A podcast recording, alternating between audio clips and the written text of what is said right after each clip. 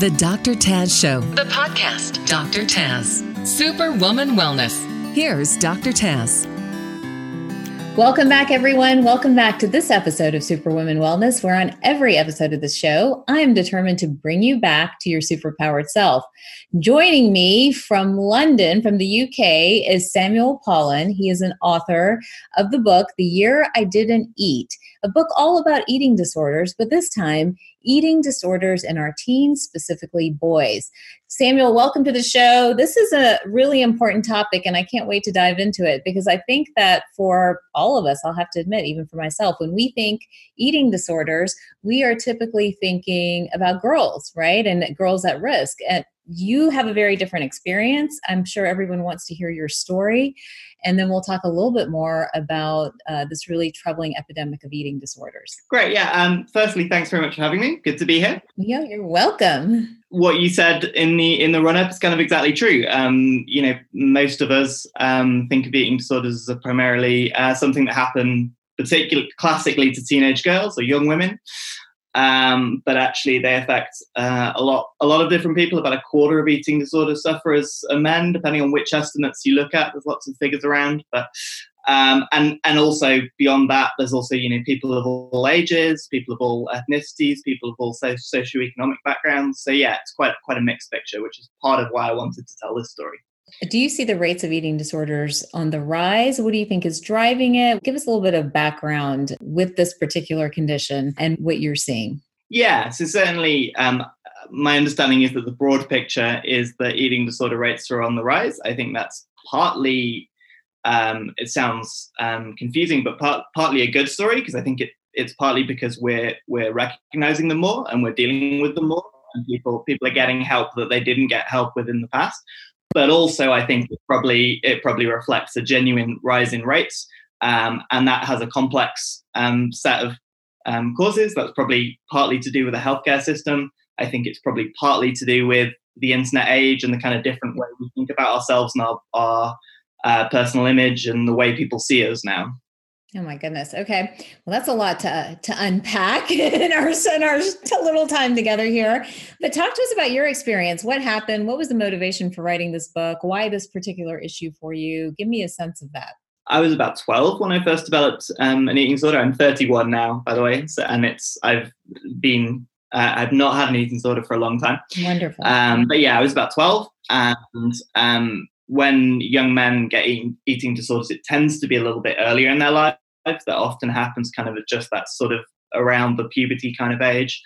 Um, and and that was the case for me. And um, that's obviously, um, I mean, there's no good age to deal with an eating disorder, but that's a particularly tricky age because you're also learning out learning how to be a teenager and how to be an adult, and kind of you know your whole life is changing around you. You're in the UK you're going to a different school at that age. Um, so there's a lot going on. Um, and so that was a really hard thing I had to deal with. I was I was lucky enough to have um, relatively supportive people around me, but a lot of the people around me just because they weren't looking out for this thing in a, in a, in a young man, they didn't didn't really recognize it.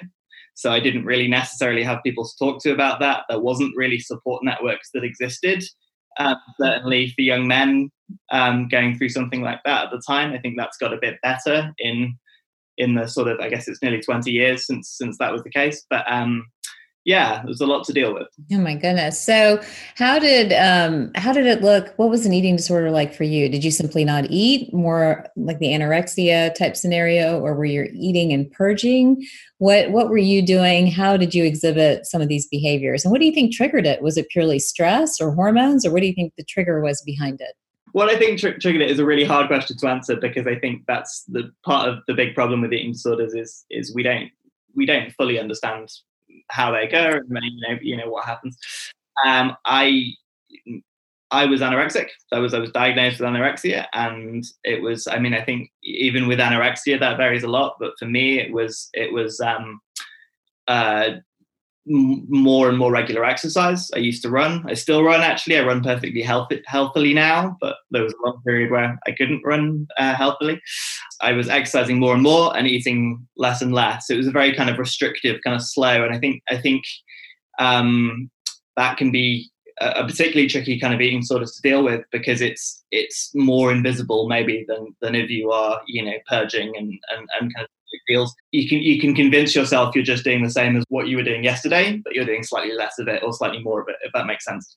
It does make sense. And i think um, in my med school somewhere in the second or third year you know that started to happen to some of us quite honestly. And it became sort of like a I don't know what the word is for it, like a cluster where one or two of the girls were over exercising and eating less and less and eating less and less and over exercising more and eating less and less. And it kind of started spreading to the rest of us where everybody started to do that and it was completely a reaction to stress and not being able to control you know what was going on in our environment.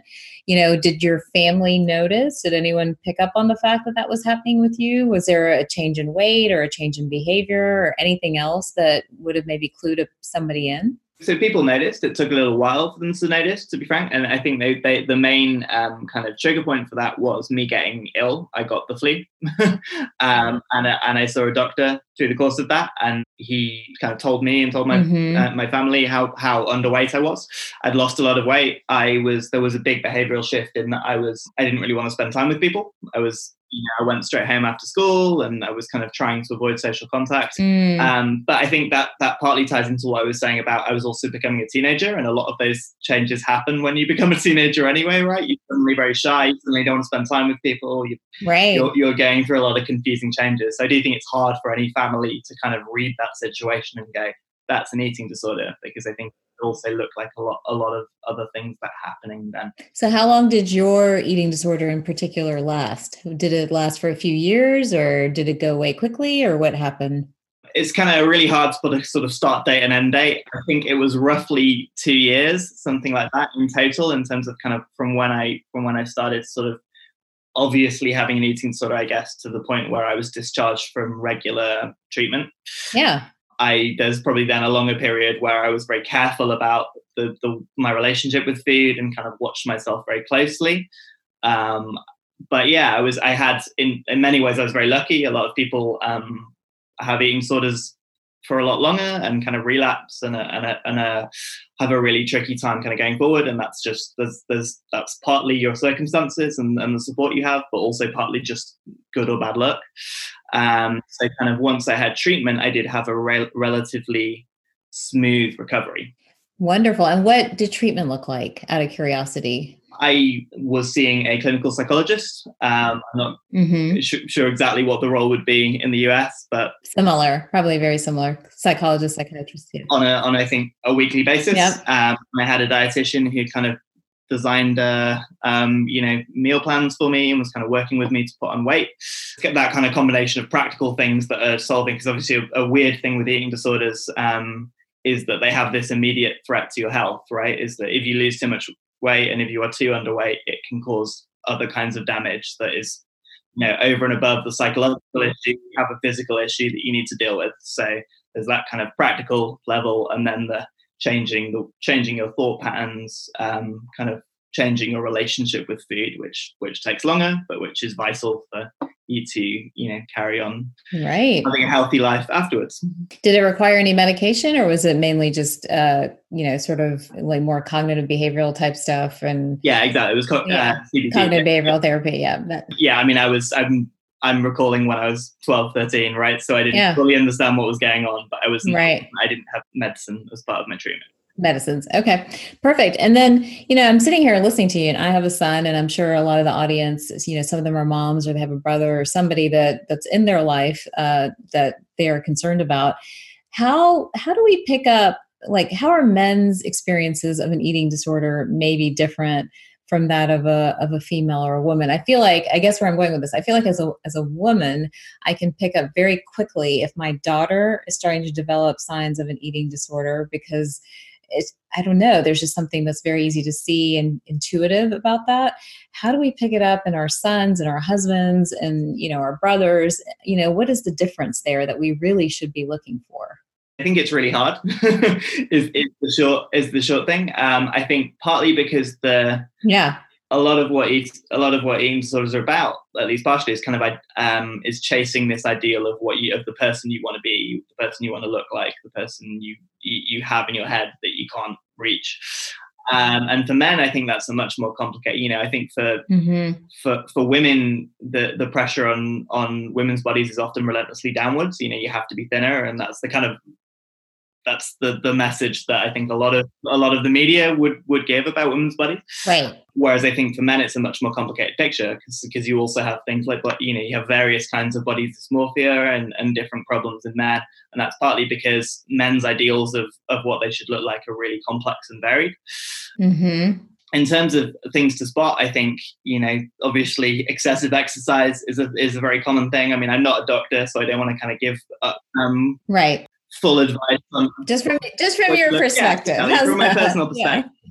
Um, and things that were were definitely triggers for me was that kind of social withdrawal for one thing, um, a kind of big big change in the way I related to other people and my kind of comfort level in be, with being in social situations. I mean, I think we we don't really think about it when when we're eating healthily, but almost everything we do socially involves food we meet people for meals and we meet people for drinks and we go to the cinema and have snacks and you know that that's just like a normal part of almost everything socially um, and so for me withdrawing from those situations was a kind of big obvious change. I just didn't i, I avoided any situation that was kind of social.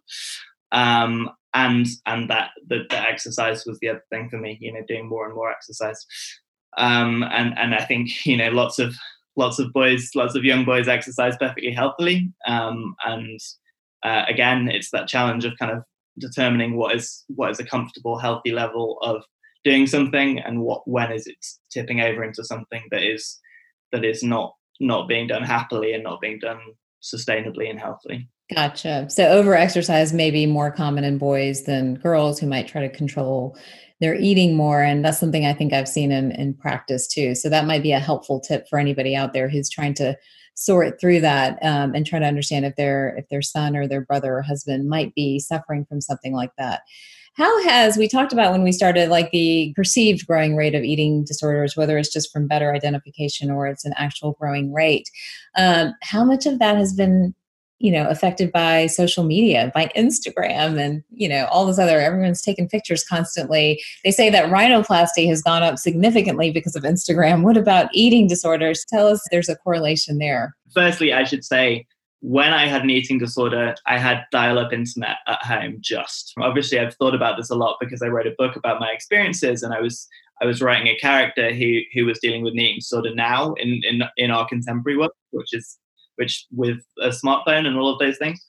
But yeah, so so my own experience was kind of before that before that was really uh, really happening. But definitely, I think we we are asked to think about how we look and present to other people more and more. Um, and I think social media is a really good example of that. I don't think it's the only example of that. I think, um, but I think it's it's made that much more common. And you know, everyone kind of to some extent now lives through other people's image of them. Um, and I think that's something that can can cause a lot of problems. You know, people's people's happy if when your happiness comes from this kind of image that you're projecting of yourself rather than kind of how you feel internally, that's that mismatch can cause real issues for people. So I think that definitely has contributed. I can't. I think hard to say how much that's contributed versus other other things going on in society, but I definitely think it's a factor. I think it's a huge factor, and I think you know, one of the things I'm a huge advocate for is keeping some of this out of the hands of our younger children, you know, like our middle school children, because I don't think they have the emotional maturity to manage the images coming at you constantly and then being able to filter. I have trouble as an adult. I don't know how they're doing it. I'm like, why don't I look like that? Come on, guys. So, I mean, I have trouble as an adult. So I can't imagine being like, a middle schooler or you know even a high schooler and trying to navigate this i don't really know what the answer is but but i do think that a part of it is that we've become very image focused and you know if we don't have a particular image it can lead to anxiety depression and then trigger into an eating disorder so i do think that that's one factor the other things i've seen clinically just in practice i think extreme stress like i talked about my med school example i've seen that trigger into an eating disorder. I've seen trauma or any abuse, you know, be a trigger for an eating disorder as well. And then where the science, bringing my doctor hat in, where the science is sort of leading us is that you know all those things may not even be in the picture but it could be a microbiome issue. It could be a gut hormone issue that as the hormones change and the gut bacteria change is triggering this change in behavior. So these are all things for anybody out there listening who's you know who's trying to sift through like why did this happen? Or what's going on? Or or do these pieces add up for a particular child or person? Those are things to maybe think about and this next question, you know, is one that I'm so curious what you have to what what your answer will be. Do you think people recover from eating disorders long term or do you think it's one of those things that can flare if the right set of circumstances exist? Or it's almost like it's not really a psychological disease it's more of an autoimmune type disease and it can flare if you have hit 1 hit 2 hit 3 you know what do you think uh, well, so my one word answer is yes. I think people do recover from eating disorders. I definitely don't. Wonderful. yeah, that's good news. I think you know, I partly talk from my own experience there. I haven't struggled with my eating since I recovered from eating disorder, and that's now 15 years ago or something like that. Um, I I think that that very much depends on what was causing it. As you pointed to several different causes and several different factors, and obviously those pressures sometimes go away and then come back, and and things in people's lives change that cause them to go back. And I don't know that I would never, nothing could ever cause me to relapse. There might well be things that could cause me to relapse, but they haven't happened in my life yet. So I guess it it it partly becomes a semantic thing about how you define recovery, because um, you know we all there's I think there's always potential for things to go wrong in our lives in the future. Absolutely. It's it's realistic. So I think it's important what I found, I think it's incredibly important if you suffer personally from an eating disorder or you know someone is that you're aware just like any other disease. I think that's the important thing to remember that this is a disease just like lupus might be just like you know rheumatoid arthritis might be just like we think about adhd this is actually a condition and it's not just something somebody's reacting to. So i think for any condition we have to know you know what your triggers are what works for you what your tipping point is what throws you over the edge you know and i think it's important for everyone to just have that list. And the minute they feel life spinning and getting out of control and maybe some of those forces coming back they know you know know they know to go back to how to live to make them feel better and how to live to make them feel in balance so they can get out of sort of spiraling downhill like that. So i think that that is not being negative at all. I think it's just being very pragmatic and very realistic that this has happened. What do we do in the future to make sure it doesn't happen again? What are the things that you need to look out for? And I don't think there's anything wrong with kind of that approach. I know this book, and again, the book, everyone, is The Year I Didn't Eat, is really targeted at a younger audience. What were you hoping? for the younger folks what were you hoping they would walk away and take away from this book when they when they read it firstly i wanted to tell a story that i thought was um, authentic for me to tell uh, which was about a kind of younger person going through this, right? Um, and I also kind of looked at the market and looked at what was out there and felt there weren't that many books. So there are lots of books about, as you might expect, there are lots of books about eating disorder that are aimed at um, later teenage um, or, or kind of young adult, which is great. And, and there's lots of great books out there that do that.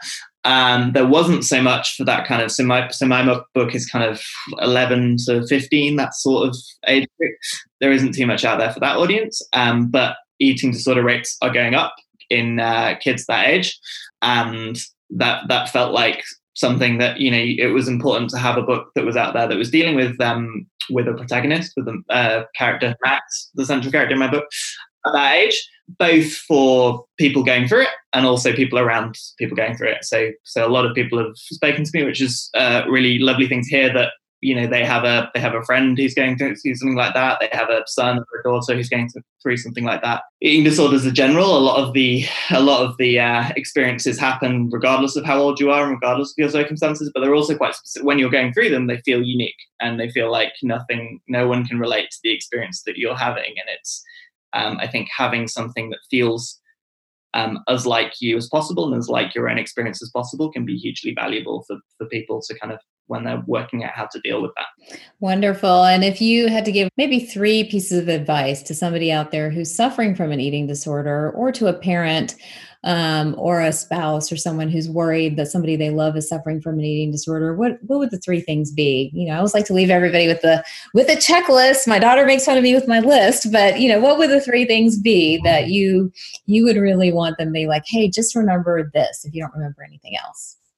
Yeah, so so I think the first thing I would say was as something that I might not have believed at the time. Um, I was going through an eating disorder, but I think is a really important message anyway. And the more we say it, the more I think people might be able to to um, relate to it. Is that you're not alone. Other people have been through things that are similar, and it might not feel like their experience is quite the same, but they were having the same feelings. They were dealing with the same things, and it felt impossible to them too, and they got through it.